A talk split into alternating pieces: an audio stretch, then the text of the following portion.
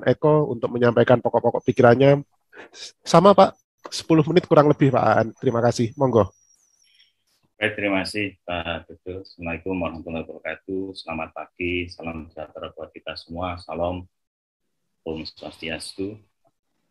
Bapak Ibu yang saya hormati, Prof. Maria, guru kami, Prof. Fadli, guru saya, dan Pak Pak Pak Dahlan, Pak Mirza, Pak Radian Salman, Pak Rudi, teman-teman sejawat, dan Bapak Ibu sekalian, serta panitia yang saya hormati.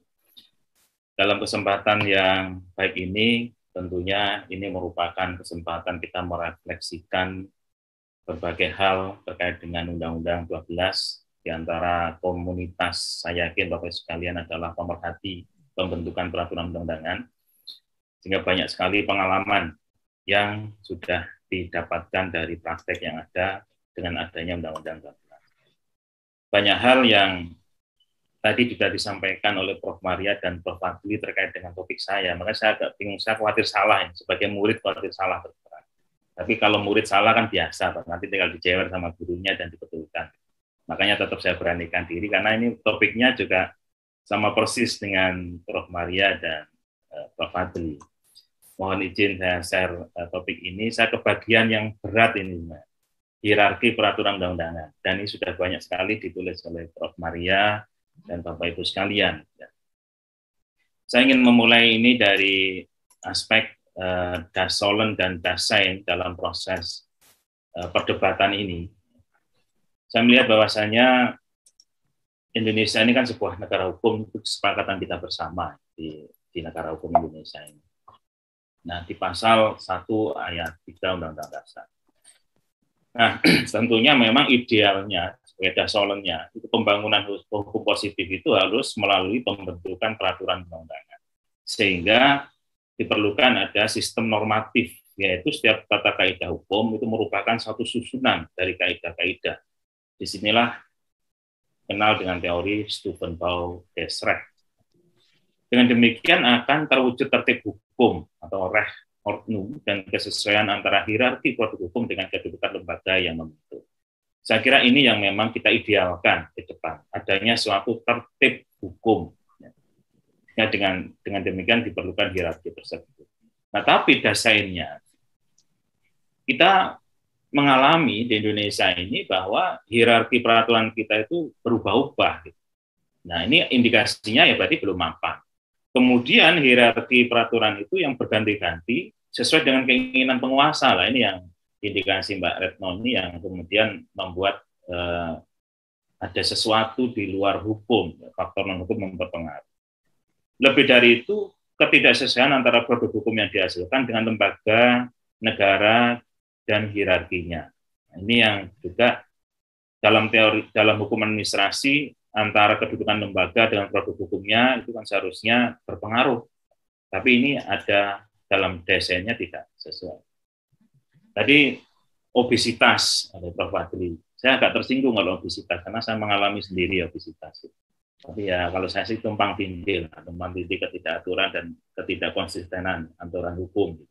Kemudian peraturan yang disusun ini hanya bersifat sektoral dan tidak komprehensif serta penyebutan nama peraturan hukum dengan semacam atau jenisnya itu sebenarnya suatu paradok ini menurut Prof. Bagaimana.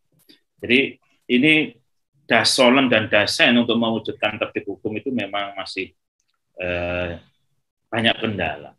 Nah maka dari itulah kita coba untuk melakukan evaluasi hierarki. Tapi sebelum saya masuk ke evaluasi hierarki, alangkah baiknya kalau kita berangkat dulu dari teori dan hierarkinya dulu.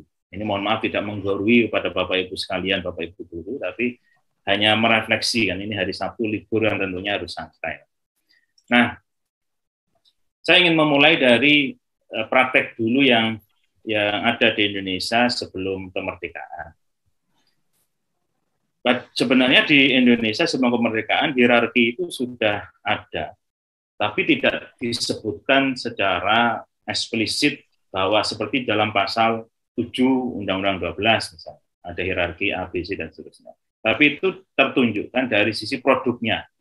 Misal tahun 1800 sampai 1855 yang tertinggi adalah Grondwet, berarti ikut masih Belanda.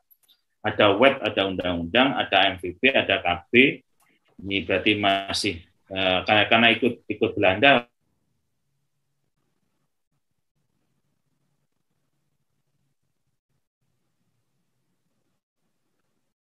kemudian diberlakukan untuk negara jajahan ordonansi ordonansi yang ada di uh, Belanda ini di dalam negara jajahan dan seterusnya. Ini saya nggak akan jelaskan satu persatu, saya akan tampilkan saja bahwa pada zaman Hindia Belanda dan zaman kedudukan Jepang uh, di Indonesia hierarki peraturannya seperti ini dan jenis-jenis seperti ini.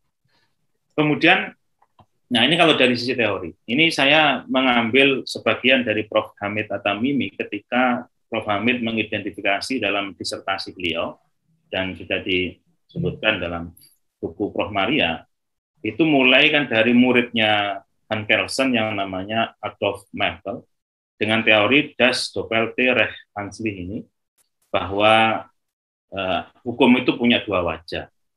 Dari situ kemudian menurut gambaran Prof. Hamid, ya, Kelsen membuat dua strata, yaitu norm dan norm. Ya. Sehingga disebut dengan uh, Stephen teori. Berarti teori piramidanya menurut, menurut uh, Han Kelsen ada dua saja, norm dan norm. Berangkat dari teori dua wajah dari muridnya. Kemudian muridnya Han Kelsen mengembangkan pendapat Kelsen. Ya, dari hanya dua ini kemudian dipecah menjadi empat. Menurut Hanawiasti. Jadi teori von Stufenbau der Rechtsordnung.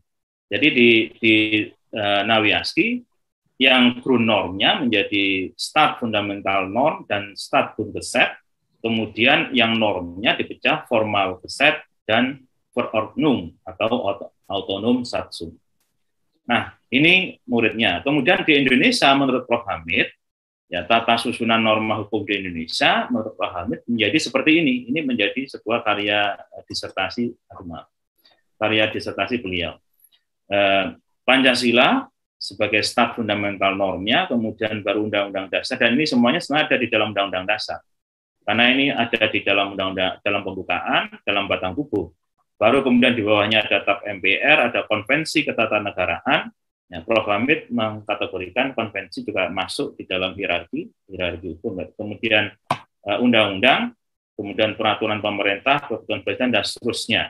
Ini menurut Prof. Hamid. Nah, coba kemudian saya tambahkan di sini adalah menurut hukum positif yang ada. Saya kira kita semua sudah paham, saya tidak akan menyebutkan uh, satu persatu. Tapi inti dari ini adalah ada evolusi sebenarnya terhadap hierarki yang tadi saya katakan bahwasanya kita belum mapan ya, dari sisi hierarki. Nah, kenapa belum mapan nanti kita bahas. Baik, yang berikutnya. Nah, ini yang coba coba lebih detail. Kalau tadi kan ruwet seperti uh, mie. Nah kalau ini kan coba lebih lebih memudahkan ya, untuk pergeseran hierarki pasca kemerdekaan saja.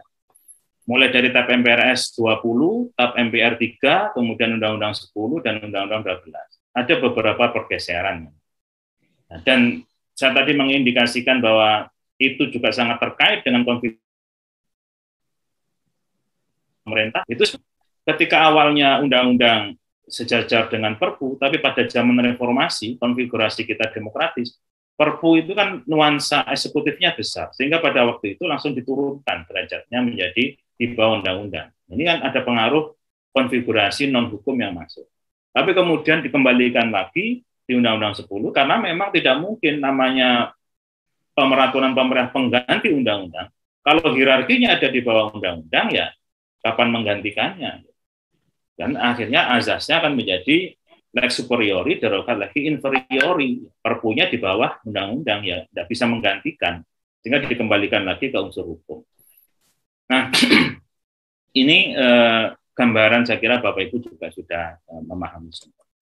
Nah, sekarang evaluasinya. Ini yang saya kira ya mungkin kita berbeda pendapat boleh ya. Prof. Maria tadi kan mengatakan sangat dimungkinkan dalam ilmu itu berbeda pendapat. Ya, Bapak Ibu sekalian, sekarang Undang-Undang Dasar. Nah, ini saya sepakat dengan pendapat Prof. Maria dalam buku beliau, itu mengatakan bahwa aneh, kedudukan Undang-Undang Dasar sebagai the supreme law of the land, sebagai hukum tertinggi negara, kok dicantumkan di dalam undang-undang. Undang-undang 12, ini kan undang-undang jenisnya. Tapi dia mengukuhkan undang-undang dasar sebagai hukum tertinggi. Ini anak. Kalau orang Jawa mengatakan tebu nyusu budel gitu ya. Kerbaunya menyusu anaknya. Jadi tidak tidak pas. Coba kita perbandingkan misalnya di Belanda. Kalau di Belanda, itu kedudukan hierarki konstitusi Belanda itu diatur dalam konstitusinya Belanda itu sendiri, yaitu di artikel 142 Netherlands Constitution. Walaupun memang kalau di Belanda, konstitusi itu bukan sebagai the supreme law of the land, bukan sebagai hukum tertinggi. Karena kalau di Belanda, hukum tertingginya adalah asas-asas hukum internasional. Nah, ini ini tapi maksud saya Belanda itu menempatkan konstitusinya, kedudukannya di bawahnya eh, asas-asas hukum internasional itu adalah di dalam konstitusi Belanda di 142, bukan di dalam undang-undang yang di bawahnya konstitusi. Kalau di Jerman, ya, kedudukan Grundgesetz Jerman, GG, itu diatur dalam pasal 20 ayat 3 GG, dan ini menjadi the supreme law of the land. Kalau Jerman, hukum tertingginya adalah konstitusi Jerman atau Grundgesetz. Nah, ini diatur dalam konstitusi. Jadi menetapkan konstitusi sebagai hukum tertinggi itu bukan di levelnya di bawah konstitusi, tapi konstitusi itu sendiri yang menetapkan karena memang fungsinya tadi itu hukum yang tertinggi. Nah, ini kritik satu terhadap undang-undang dasar yang ditempatkan di atas hierarki. Ya solusinya bagaimana?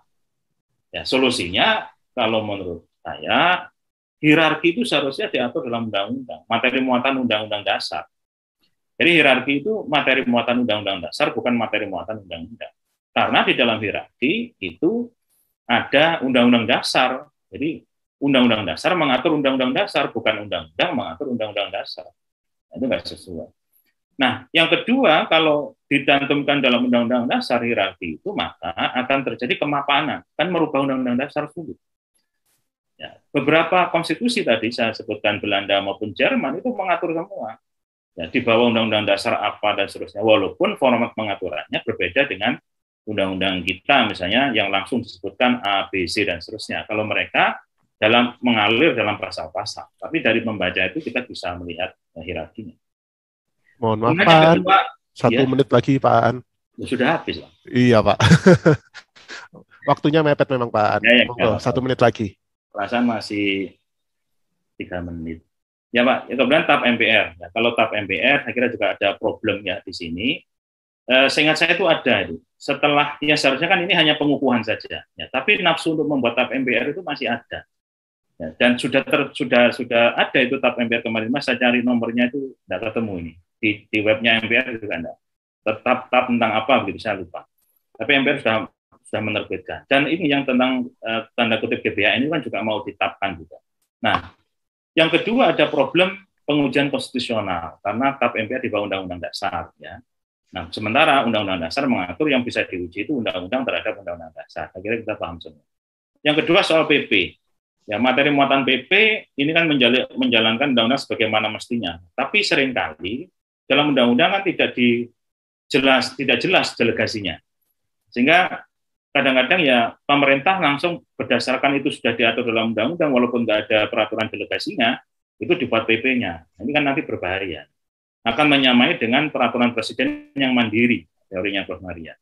Kemudian yang berikutnya, ini bisa bukan kritik terhadap Perpres, tapi di bawahnya, yaitu yang di pasal 8 ayat 1 Undang-Undang 12. Karena di sini tidak jelas materi materi apa namanya hierarkinya. Kemudian untuk perda, perda ini dibagi dua, perda provinsi, perda kabupaten kota. Menurut saya ini tidak pas. Kenapa? Otonomi kita itu bukan otonomi yang bertingkat. Kita bukan negara uh, federal Otonomi kita adalah otonomi satu otonomi yaitu otonomi yang dimiliki oleh daerah. Daerah itu meliputi dua. Sehingga perdanya seharusnya mengurusi rumah tangga masing-masing. Bukan perda kabupaten kota di bawah perda provinsi. Kalau begini kan otonomi mengatur dari kabupaten kota itu di bawah otonomi mengatur dari provinsi. Sehingga menurut saya tidak pas. Yang ketiga, ini adalah yang berikutnya yang terakhir ini adalah tentang perdes. Nah, perdes ini tidak dicantumkan di sini adanya di Undang-Undang Desa, padahal peraturan kepala desa dicantumkan. Nah ini membuat uh, kabur, sehingga menurut saya seharusnya masuk. Nah ini waktunya yang habis. Nah, bagaimana konsepsi idealnya? Menurut saya seperti ini. Tapi nggak bisa saya baca, nanti mohon nanti di sana aja. Intinya konsepsi negara hukum dan sebenarnya berdasarkan teori-teori ini sampai kepada reformung basis uh, politik hukum pengaturan hierarkinya harus ada tiga ini. Ya, uh, satu tidak boleh sering diubah-ubah. Yang kedua harus berbasis pada otonomi yang mengakui dan menghormati kesatuan masyarakat. Dan yang terakhir harus sesuai antara lembaga negara dengan hierarki peraturan yang dibentuk. Ini saya kira politik hukum ke depan hierarkinya harus seperti itu. Nah, bagaimana konsep hierarkinya? Menurut saya seperti ini, tapi saya nggak nggak lama-lama tampilkan dan nanti saya dikritik oleh Prof. Maria, saya sebentar. Terima kasih, dari saya cukup sekian. Assalamualaikum warahmatullahi wabarakatuh. Moga Pak Moderator, maaf kalau panjang. Eh,